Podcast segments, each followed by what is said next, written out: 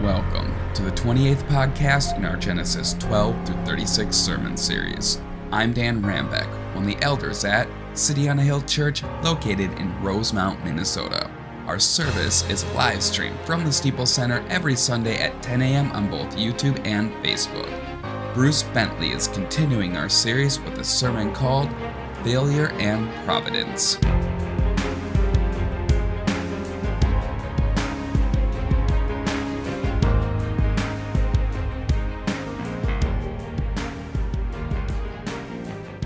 Hey, everybody. My name is Bruce. Welcome. Glad that you're a part of us somewhere, somehow. Uh, it, I'm trying to think of the best word to describe this past week. Gross comes to mind. Uh, I had a gross week. Anybody else have a gross week? All right, everybody had a great week. Perfect. Thumbs up on that. Uh, I'm the only one that had a gross one. So it was gross. I don't know how else to describe it. Uh, but I'm feeling better, and a number of you I know uh, said that you were praying for me, and I appreciate that. Um, we got a couple of kids that tested positive this past week. No doubt it was my fault, so uh, they don't like me, uh, but they are doing okay. Uh, we need to keep praying for uh, Pete Banta. I don't know, Pete and Kathy, if you're watching right now, and Charlie, hopefully you are from home, and we trust that this will be a better day for you, Pete, and we'll keep praying for you.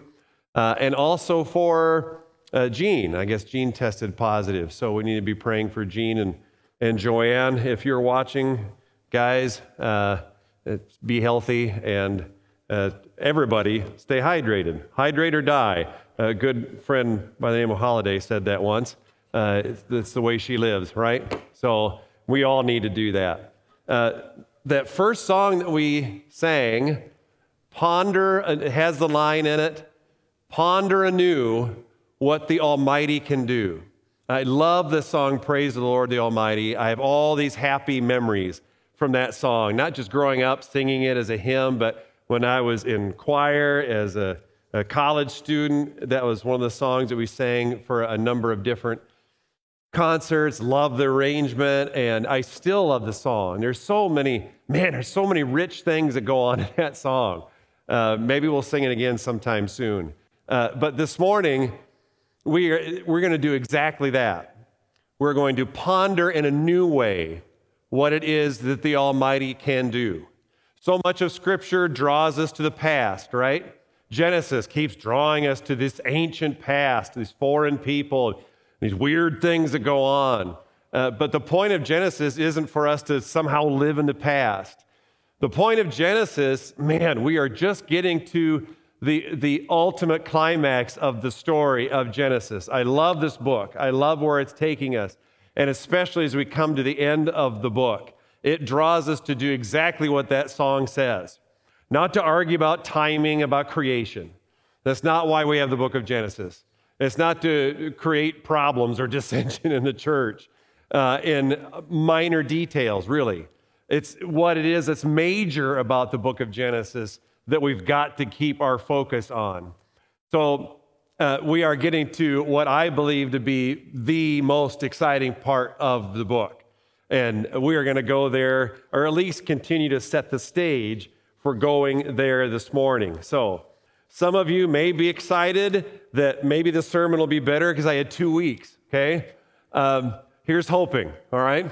I, I, I hope you experience that. And if you don't, you know, I guess there's worse things that could happen. So, two weeks ago, we talked about a spiral of grace. I got a few people uh, commenting on that, that it was a good reminder that even though sometimes it seems like our lives as Christians and our habits and our problems and our struggles that kind of lock us into this dead end circular going nowhere kind of thing. And that's not the case. It is more like a spiral where God is at work. He's, he is taking us somewhere. He will finish what He started. There are improvements, there are things happening that are good in our lives that God is the architect of, that He's drawing them out.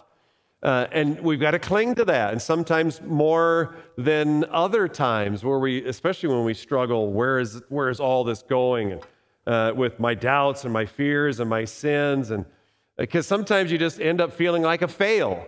when it comes to uh, where you're at as a believer. And I get that, I understand that. In fact, a couple weeks ago, uh, I went uh, on that theme of, of, failure. I went to um, Mall of America and they had a museum of failure. Okay? So you might think that makes me a failure if I spent money on going to a museum of fails, right? And that's your own opinion and keep it to yourself. Because I think it has made me a success by going to the Museum of Failure. I have a few pictures to share with you uh, just to prove my point that I'm not a failure. Uh, when I got to the counter, when I walked in the Museum of Fail, this gal greeted me and she held up this packet of Oreos with Chinese lettering on it. And she said she would give me $5 off the admission if I would eat one of those Oreos.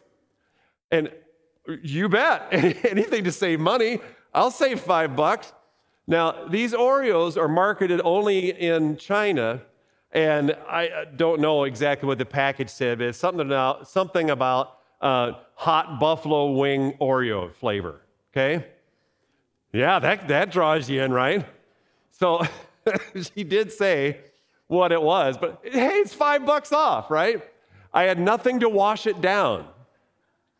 So, and, I, and she said, you don't, have, you don't have to eat the whole thing, which I was grateful for. I ate half of it and threw it away, and it lingered with me the rest of the day. But I got five bucks off. I ain't no fail, right? And it was actually kind of fun. There were 140, 150 failures uh, spanning I don't know how many different years. You can walk around and look at them. I thought I'd share a few with you. Anybody remember, remember that car?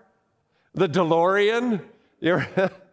There, there are a number of reasons why the DeLorean failed. Uh, at least it made it a Back to the Future, right? Uh, but then it, no one bought it anymore. I don't know what the problems were, with the DeLorean, but it is a super fail, apparently. Uh, if you're an Apple fan, like if your fandom, whatever era goes way back like mine, you might recognize this device. This is back from the 90s. It was called the Newton. So back when uh, hand recognition, handwriting software was a new thing. Apple tried to market this device. And I remember, oh man, I wanted this device because that was like the coolest thing ever. If I could just write notes on the screen and then it would interpret that into a font, right, and save that, that was, that was a whole new tech thing, but it failed because the idea was far ahead of where the technology was, and I never spent the 800 bucks on it. Well, so I guess that's another reason I'm not a fail. Uh, so that one didn't last. This is an, a, a bicycle made entirely out of plastic, okay? There's no wonder why this did not work. You fall down once and your bicycle is done, okay? I don't even know who made it, but that one failed. This device looks like something out of a horror movie. It looks like it fit in Halloween or whatever. There is a mask in the picture, and it has little uh, connecting points. You'd actually put this mask on your face and you hit a button and it sends little shocks into your face to get rid of your wrinkles. Who would do that? It, it, it, looks like a torture device, doesn't it? So, no wonder why that failed. Uh, this, I don't know why this failed. Lawn darts. I loved lawn darts. Did somebody get impaled on one of these at some point? I mean, there's a dark story to it, right? So I shouldn't make fun of that if someone actually got really hurt. But I thought this was an awesome game, and, and I don't know. Too, I think it's too bad it went away. I don't know why this didn't work. I mean, honestly, you can get you can brush your teeth at the same time as you eat dinner. Colgate beef lasagna. Who would look at that and not want to buy that, right? Didn't last. He hate me. Anybody remember that jersey? Anybody at all? Anybody remember the XFL? Yeah. So there, there was one guy, and I think it was the guy who wore this jersey that actually went to the NFL out of the XFL after it failed miserably. I don't know how many games that it lasted, but the he hate me guy, I think went, went on to the NFL, but everybody, I don't know, they had to get real jobs, I guess, after that. And finally, and my picture's a fail on this. New Coke, anybody ever drink that? anybody, anybody like hardcore Coke fans? Or Crystal Pepsi, anybody remember that? couple products that did not last long. So, anyway, the Museum of Failure was kind of fun. When things go wrong, whether it's in your life or your family or your company, then uh, and things fail, somebody's got to be blamed, right? I mean, the fingers start pointing, somebody probably lose, maybe a number of people lose a job when there is a huge fail and when money's on the line. Sometimes we just have to admit when, when things fail, we failed. Uh, and, and the, I can't point my fingers at everybody else, I just have to point them at me. Sometimes there's a reason why there's a failure, and it's because, well, I failed. So, what we looked at two weeks ago was the fact that, well, sometimes I do fail and I'm not obedient to what it is, just like Jacob had an opportunity to be obedient and he was not. So, we looked at those three different things as part of the spiral of grace. Sometimes when you failed, you've got to what? You got to get back up and get back on the right track. You've been hanging out in Shechem far too long, like Jacob. Uh, and that means you've got some better choices that you need to make. And there is a responsibility that we have in acting on and working out our salvation. Number two, we talked about gathering up. And what that meant was back with Jacob and his family, gathering up those idols. But here's the, here's the trick on that. Uh, here's the, the turning point. You don't just gather them up to hide them to somehow or, or potentially come back to them because you remember where you hid them out. You don't hide them, you don't bury them to find them, you burn them. Uh, that's what we talked about gathering up those idols that continue to pop up. Not just one, one and done, but every day our hearts are idol factories. To identify those things that continue to stand between us and pursuing Christ identify them, and destroy them. Uh, the, the, uh, the old fathers talked about mortification of sin, uh, that continual going back to killing it, treating it as if it were dead. Even though it, uh, it tries to find life again, then you knock it down and you keep killing it. So the third thing was about setting up, or that, that stone of remembrance that Jacob and his family had, remembering who God is. And what do we look at? God is El Shaddai. God is Almighty God. He reigns supreme. He is powerful enough. He is God enough for all of these struggles that we face, that Jacob faced, that we face today. He's given us new life. He has a long term plan. He's not just making this up as, we, as he goes along, like sometimes we do. And he's made a place for us with him, in him the security we have, the stability we have in our relationship with God. We are truly set up for success, not failure, as we continue to remember Him and what He's done. So, two weeks ago, the focus was kind of on us and identifying those fails, those, those ways that we've rejected God, the ways that we have become disobedient, uh, the ways that we've tried to play things out on our own or just ignore the fact that we need to get back on track, a number of those things going in, going on, and joining in on what it is that God has for us to do, responding and uh, replying to what it is that He's putting in front of us. So this week, the, the main question, I guess, that we're starting off with changes the focus. Uh, the, the question uh, right now isn't, well, did, did we fail? because many times we can easily say, yeah. The question that so many of us has has God failed? Has God failed me? Has God failed you? Are there times in life where the expectation was high that blessings would come, uh, that God would come through for me or my family in times where, man, I felt like I really needed Him and He wasn't there? uh, to experience more victory over the problems that I have or continue to have, the struggles that never seem to go away. Why is it, God, that you don't remove those things? Um, the ongoing effects or consequences of sins that other people have committed against me, the times where I've been left out, hung out to dry, uh, ignored, forgotten. Where is God in those painful times? Does it feel like God has failed you, uh, especially in the big times, the times where there's been illness or, or death or uh, those broken relationships have led you down a path that's pretty dark? Those kinds of struggles, uh, the difficulty of those things that never seem to resolve. You know what I'm talking about? So often we get to a point, at, at, some point, maybe you've been there recently, where you can say, Yeah, it feels like uh, God has left me, God has failed me. I don't see Him at work in this. And it just seems harder and harder.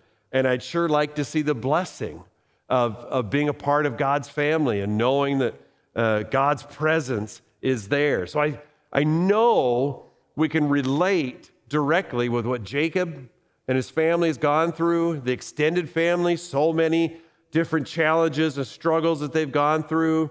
And even now, in the second half of chapter 35, this last leg of the journey home, it's been years, it's been 20 some years now uh, since uh, Jacob left and then headed out. The Holy Spirit's joining us. That's all right. Come, Holy Spirit. Every once in a while, the doors fling open. There must be something good going on here right now, right?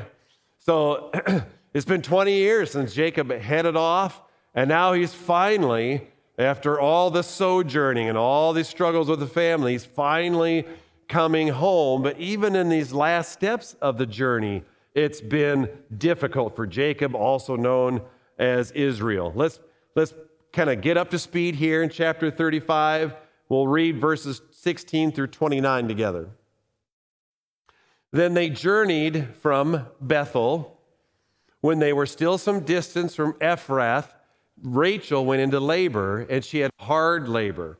And when her labor was at its hardest, the midwife said to her, Do not fear, for you have another son. And as her soul was departing, for she was dying, she called his name Ben Oni, but his father called him Benjamin.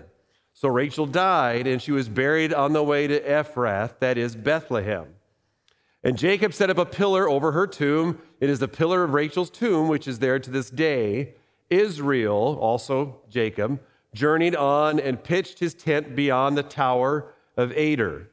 Well, Israel lived in that land. Reuben went and lay with Bilhah, his father's concubine, and Israel heard of it. Now, the sons of Jacob were 12. The sons of Leah, Reuben, Jacob's firstborn, Simeon, Levi, Judah, Issachar, and Zebulun. The sons of Rachel, Joseph, and Benjamin. The sons of Bilhah, Rachel's servant, Dan, Naphtali. The sons of Zilpah, Leah's servant, Gad, and Asher. These were the sons of Jacob who were born to him at Padan Aram. And Jacob came to his father Isaac at Mamre or Kiriath Arba, that is Hebron, where Abraham and Isaac had sojourned. Now the days of Isaac were 180 years. And Isaac breathed his last, and he died and was gathered to his people, old and full of days. And his sons Esau and Jacob buried him. Man, what a story, right? After all these years, and has come down to this final chapter where Isaac is now passed on we see what it is that Jacob has before him with his family. All these struggles, these people that God has chosen, and he hasn't removed any of the problems that anyone goes through. And in fact, in some ways, it seems like he's added to the struggles and the problems that they've faced. Many of the problems we can point to quickly and say, yeah, that's the result of sins committed, yet uh, there are those who continue to suffer in an ongoing way because of the consequences of others, of the other uh, people and their actions. And we saw that most recently, chapter 34. You remember back with Dinah and how she was attacked, and then the brothers, their overreaction out of vengeance and hatred.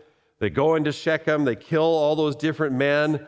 There are so many times in Scripture where we read and we have to honestly say, why? Why, God, do you keep allowing these things, these terrible things to happen? Like I said earlier, Genesis is finally bringing us to the ultimate climax of that very question, the answer to that question that we all struggle with. Why does God allow this? Why does God work in these ways? So, to understand that, there's two major words that we've got to define and see how they are interacting with Genesis and with us today. Two words that you see on the screen there. Number one, we've got to understand what we mean by sovereignty and also with providence. Number one, we believe and we understand from Scripture that God is sovereign. What does that mean? God rules, He is sovereign, He reigns over all, over all of His creation without any limit. There's nothing that is barring God from saying, That is mine, that is mine, you are mine. What I've created out there, past, present, and future, all mine. He reigns supreme over them. There is no one greater. There is no one who has more power or more authority than God Himself. A couple quick passages to consider. One from the original Testament Isaiah chapter 45, verses 5 through 7. I am the Lord, God proclaims through the prophet, and there is no other. Besides me, there is no God. I equip you, though you do not know me, that people may know from the rising of the sun and from the west that there is none besides me. I am the Lord, there is no other. I form light, create darkness, I make well being and create calamity. I am the Lord who does all these things. Uh, then from the New Testament, 1 Timothy chapter 6 verse 15, that verse refers to God as and I quote, the blessed and only sovereign, the King of kings and the Lord of lords. So that no matter what happens around us or how we feel uh, in our response to those things that seem so uncontrollable, Scripture does not pull any punches ever, original Testament or New Testament. God reigns over all these things. Whether it makes sense to us or not, God reigns. He is sovereign. Now, the providence of God works, interacts with his sovereignty, but it's not the same as his sovereignty. Providence is how God cooperates and directs his creation and everyone in it so that his will, God's will, is always accomplished. So you can think of it like this in short, that providence is God's sovereignty applied. Okay? God is sovereign. How does that work?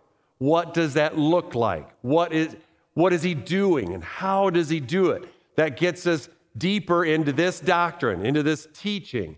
It is his providence that applies his sovereignty throughout, well, history. So if you believe in the providence of God, there are a few things at the same time that you don't believe in that I think are important to, to point out here. So if you believe in the providence of God, that you are not, among other things, number one, a deist. You don't believe that God uh, created things and made it active and spun the universe into being and then split that he's somewhere out taking a break or a vacation or whatever, and he's hands off of what's going on.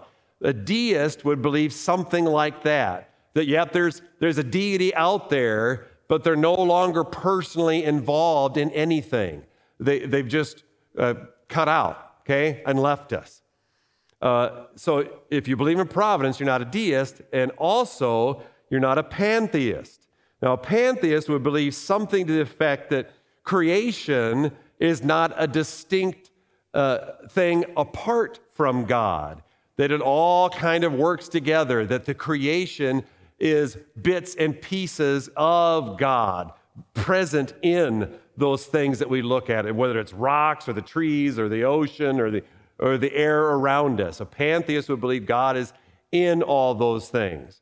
That's not what a, uh, someone who believes in the providence of God would would adhere to. And number three, a fatalist.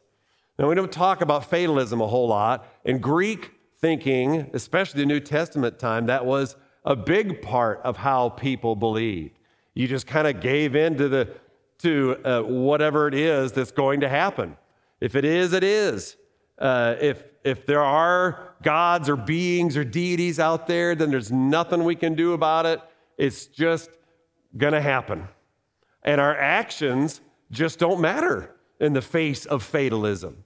There, there's nothing that we can contribute, it's, it's just going to happen.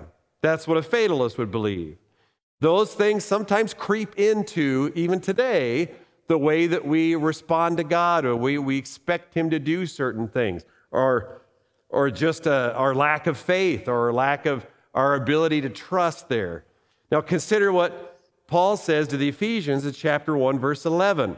He says this In God, in Him, we have obtained an inheritance, having been predestined according to what?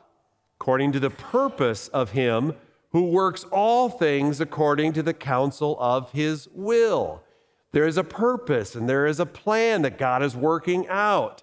That is providence, okay? It's not just fatalism. He didn't step away from things, and he's certainly not in all these things. There is something else going on here, and Paul directs us to predestination, that there's always been a plan. Uh, he didn't just make it up somewhere in the midst of life. There is purpose in what he's doing, and purpose in all things is so critical for us to keep reminding ourselves of. There isn't one thing that lacks purpose or meaning in the way that God works out his will and his ways. Uh, so this is where it gets harder, okay? Because what if that's true, then what about all these other things I struggle with? Or what about these other problems that humanity, mankind faces? If we believe that God is truly sovereign in his providence, then you also believe there's nothing that he just left out or there's nothing that he has to work his way around to come back to. The best example of providence that we've already looked at in the book of Genesis is back to chapter 22, verse 8.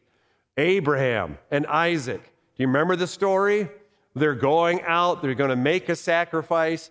God had promised for years that he would give Abraham and Sarah a son. Isaac is finally born. Isaac begins to grow up. And then what does God call Abraham to do? To sacrifice his only son. Are you kidding me? What God does that? Who, who could imagine that? And then, and then once you get beyond that part, how does this all work out? Did God fall asleep at the wheel? What God promised all of this future activity through the line of Abraham and his son. How is that going to happen if his son dies? How, how could this possibly work out? What does Abraham choose to do? He chooses to believe. And what does the verse say? As Isaac even asked him, We've got the fire, we've got the wood. Where's the sacrifice, Dad? And then what does Abraham say? God will provide for himself the lamb. Abraham doesn't have any idea how he's going to do it. The beauty of that story continues to impress on us that God's ways are so far beyond our own. Yet he still asks us to trust him when we can't see it, we can't grasp it, when it actually makes no sense. In God's providence, a way is made where there is no way. It just can't work, God. And what, what you're struggling with or what you're dealing with right now Maybe you're thinking and saying the same thing. As you stare down the obstacles, the problems right in front of you, how God can this work?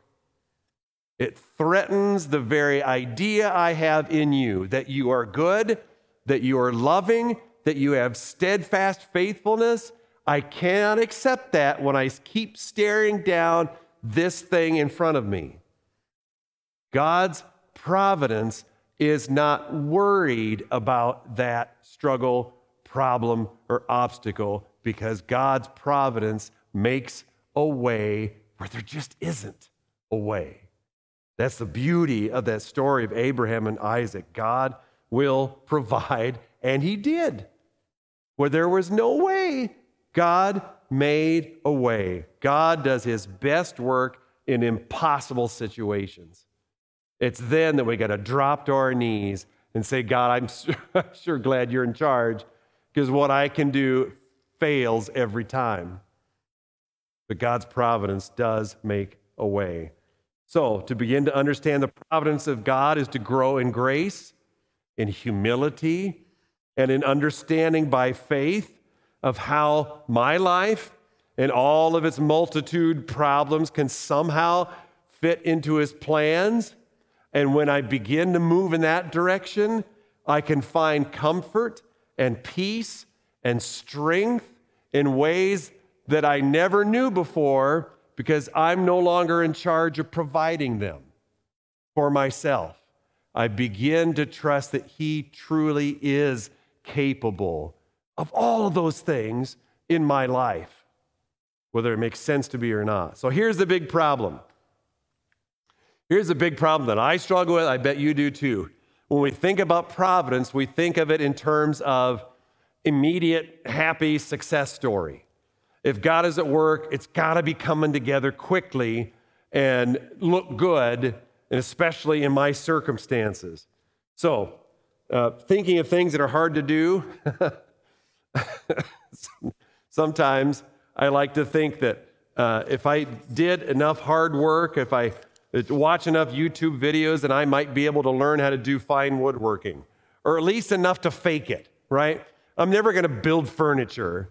Uh, but one of the things I, I just appreciated so much about my dad over the years, he had the shop, he had the tools, he could make something fine that was impressive. Uh, I chose a picture of a, dove that's dovetailing there uh, on the screen, and I, I, see I watch videos of guys with their fine chisels and and their fine measurements. You got to you know sometimes down to a, a 64th of an inch, right, uh, to get uh, the measurement just right, to chisel in just the right angle. And then in these videos, it always works out. now, maybe they screwed up 100 times first, they, that didn't make the video. But in the final video, they have these pieces, these dovetailing pieces, and they bring them together, and ah, oh, it's like you can hear the angels singing, right? All the pieces come together, and it looks just like that picture. It looks just right. That'd be so, it's part of me like, oh, I'll never put the time into it. I know that. I'm, I'm such a hack. There, you guys have been to my house. You see how bad it is, okay? Uh, if, you know, if somebody wants to fix things, great, come on over. that sounds pretty pathetic. Anyway, I love and I appreciate how when uh, uh, someone who knows what they're doing with the skills that they've developed can create something to fit and to bring it together in just a perfect harmonious piece. Now, that's what we want to see quickly with what God does, right? In His providence. But sometimes, in fact, most of the examples that we have in the book of Genesis, when God is working, He works through not through happy situations, right? He's working through painful, difficult times. I, I found this great quote. Uh, John Walton is a scholar I've been reading a lot, especially going through the, the book of Genesis. And I think he just nailed it on the head when he said this we often think of providence as a fortunate turn of events. But providence, more often than not, operates in the context of sinful behavior. If God can only work through godly behavior, there is little he can do in our sinful world. Let that sink in. If, if, if he can only work through good stuff, godly behavior, then 99% of everything else he's I hope this works out, right? Because most of what we deal with is brokenness. And that's where his providence is most needed and most uh, readily seen. He, he does not, of course, guide Jacob's sons to act as they do. We already talked about it Shechem. There's no excuse for what they did. His sovereignty in these cases is demonstrated not by overriding the free, wicked choices that people make, but by dovetailing those acts of wickedness into his own plan. Now, think about that, because there may be some pushback in your heart from that one and in your mind, right? Think about that. The dovetailing. He, there's nothing wasted. We say that a lot around here. There's, there are things going on that are consequences of sin and brokenness and all sorts of dysfunction in our world, right? All the time.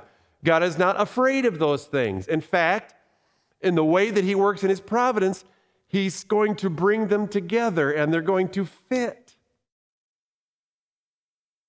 He's not afraid of the things that we sometimes fear. And He's not a fatalist, and neither should we be. He is good enough and capable enough and wise enough to do what we just cannot see possible. What happened in our passage this morning? What we already read death comes at the worst time.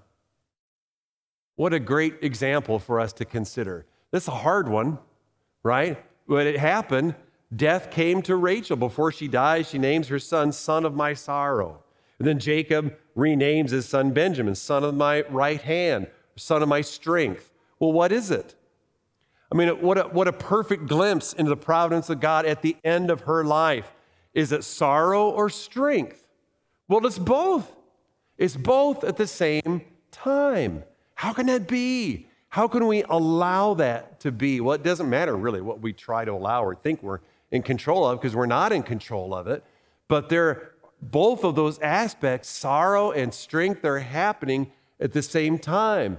God is not forgetting one or the other. God is bringing both of those things together. And what else do we see? Well, family problems don't go away. Uh, even if you wish they would, you can try to hide, uh, you can try to put it off. Uh, as Jacob did, you can remain silent. Uh, even though Reuben did, and his actions with Bilhah, they're sinful, they're reprehensible. He had no right to do what, what he did in that passage, yet he did it. And there's foreshadowing going on, not just with Shechem that we saw two weeks ago, and now with Reuben, the firstborn. Uh, it, maybe it's lust, maybe that's going on there, but I think there's more than that. I think scholars point to that, that there's, there's a grab for power in the family because he sees an opportunity. Dad is not standing up and speaking up, so I'm going to do what I can do. I'm going to push things back. I'm going to see what I can get away with in this family and assert my own place and privilege. That's what I think is going on. And so the narrator, Moses, as he writes down the story, he it, just it seems so strange. He just drops that verse in there, verse 22, and then he goes on to, okay, and now the 12 sons.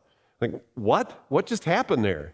Well, he did it on purpose because at that point, as he's introducing again all the names of the sons, there is dysfunction in this family.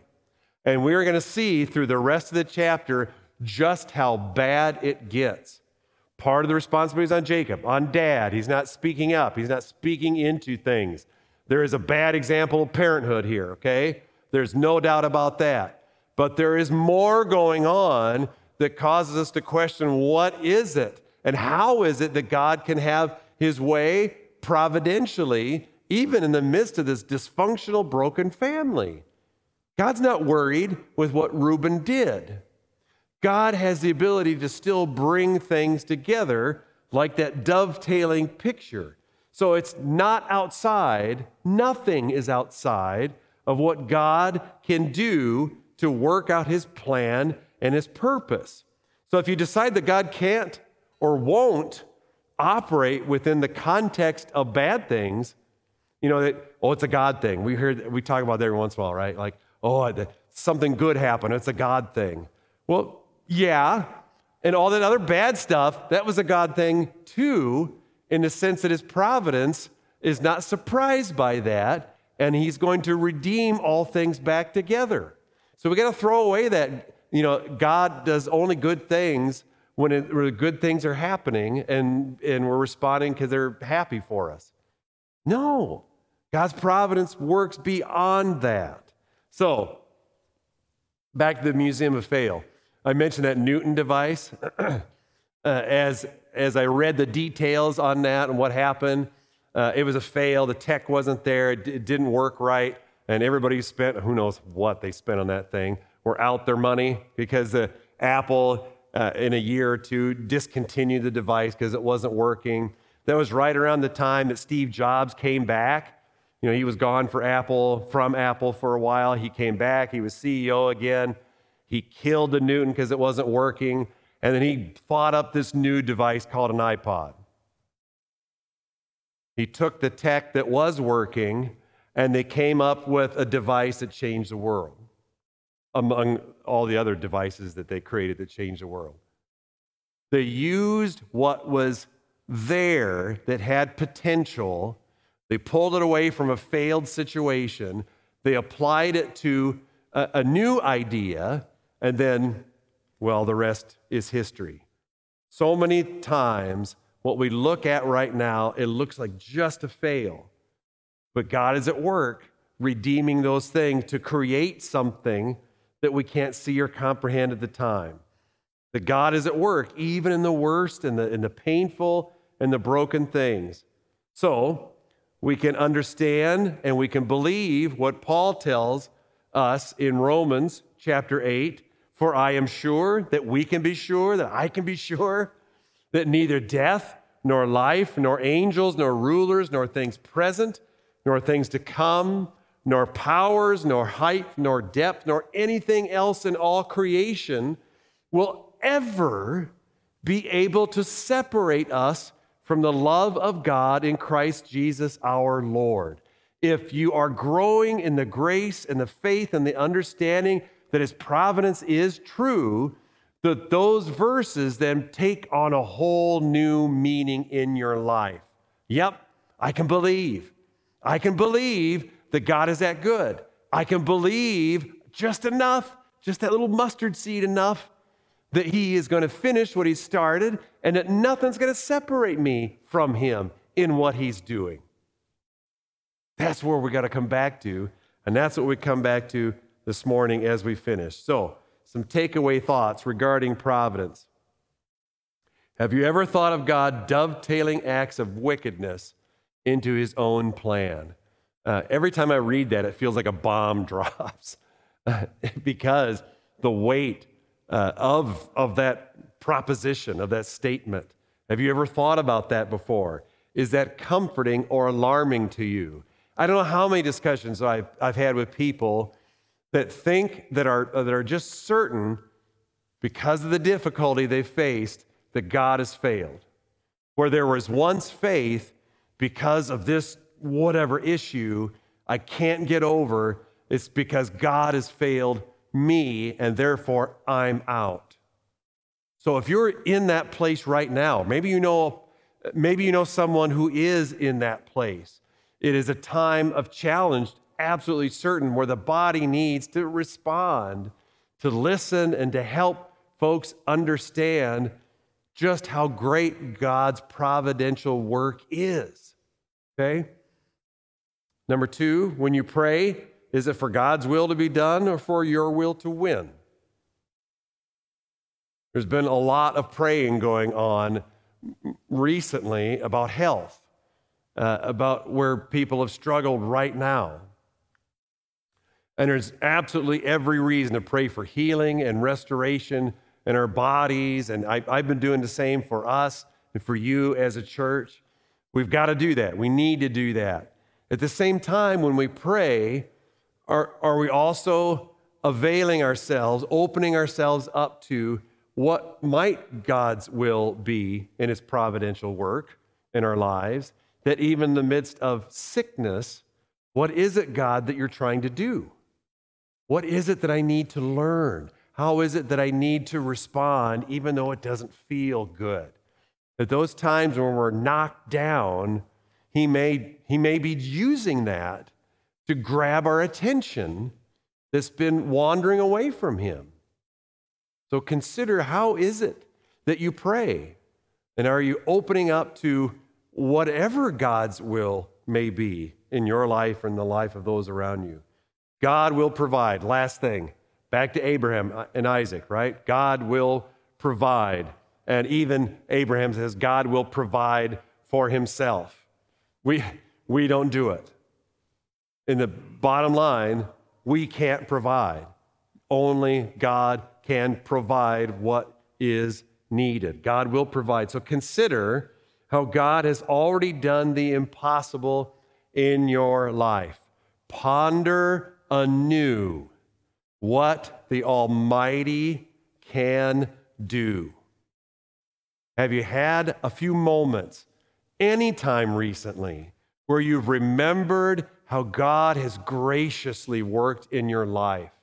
In times where you've rebelled, you've rejected Him, uh, uh, where your heart's grown, grown cold.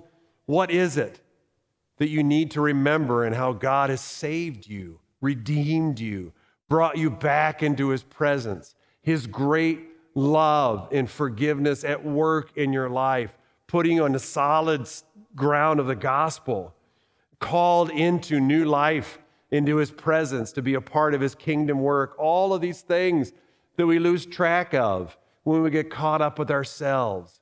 Ponder anew what it is that God can do fresh and new in your life, not because you've been so great or because you've created something that He didn't already have? What is it that He's at work in? Yes, Lord, do that. Bring me back in line with what it is that you would have for me, for our church, for, the, for life around us. If He's done it before, He can do even greater in the future. So, with those thoughts in mind, let's return to, to the Lord in prayer and uh, continue our worship time together. Father, quicken our hearts and our minds, I pray, I plead that this morning, as we consider what it is that you've done, we would be all the more inspired to worship because of our confidence in you, because we've known, we've seen, and tasted that you're good, and that goodness has not gone away, it has not uh, left us, it hasn't uh, drifted into a place of oblivion. We've got your good and gracious promises as our strong and sure footing. Lead us forward in a way, Lord, that we will continue to trust that all things are capable because you've created them. You are in charge of them, and you are going to finish what it is that you started. God, fill our thoughts as we close in worship so that we will be drawn to ponder anew what it is that you can do this day and this week. In Jesus' name, amen.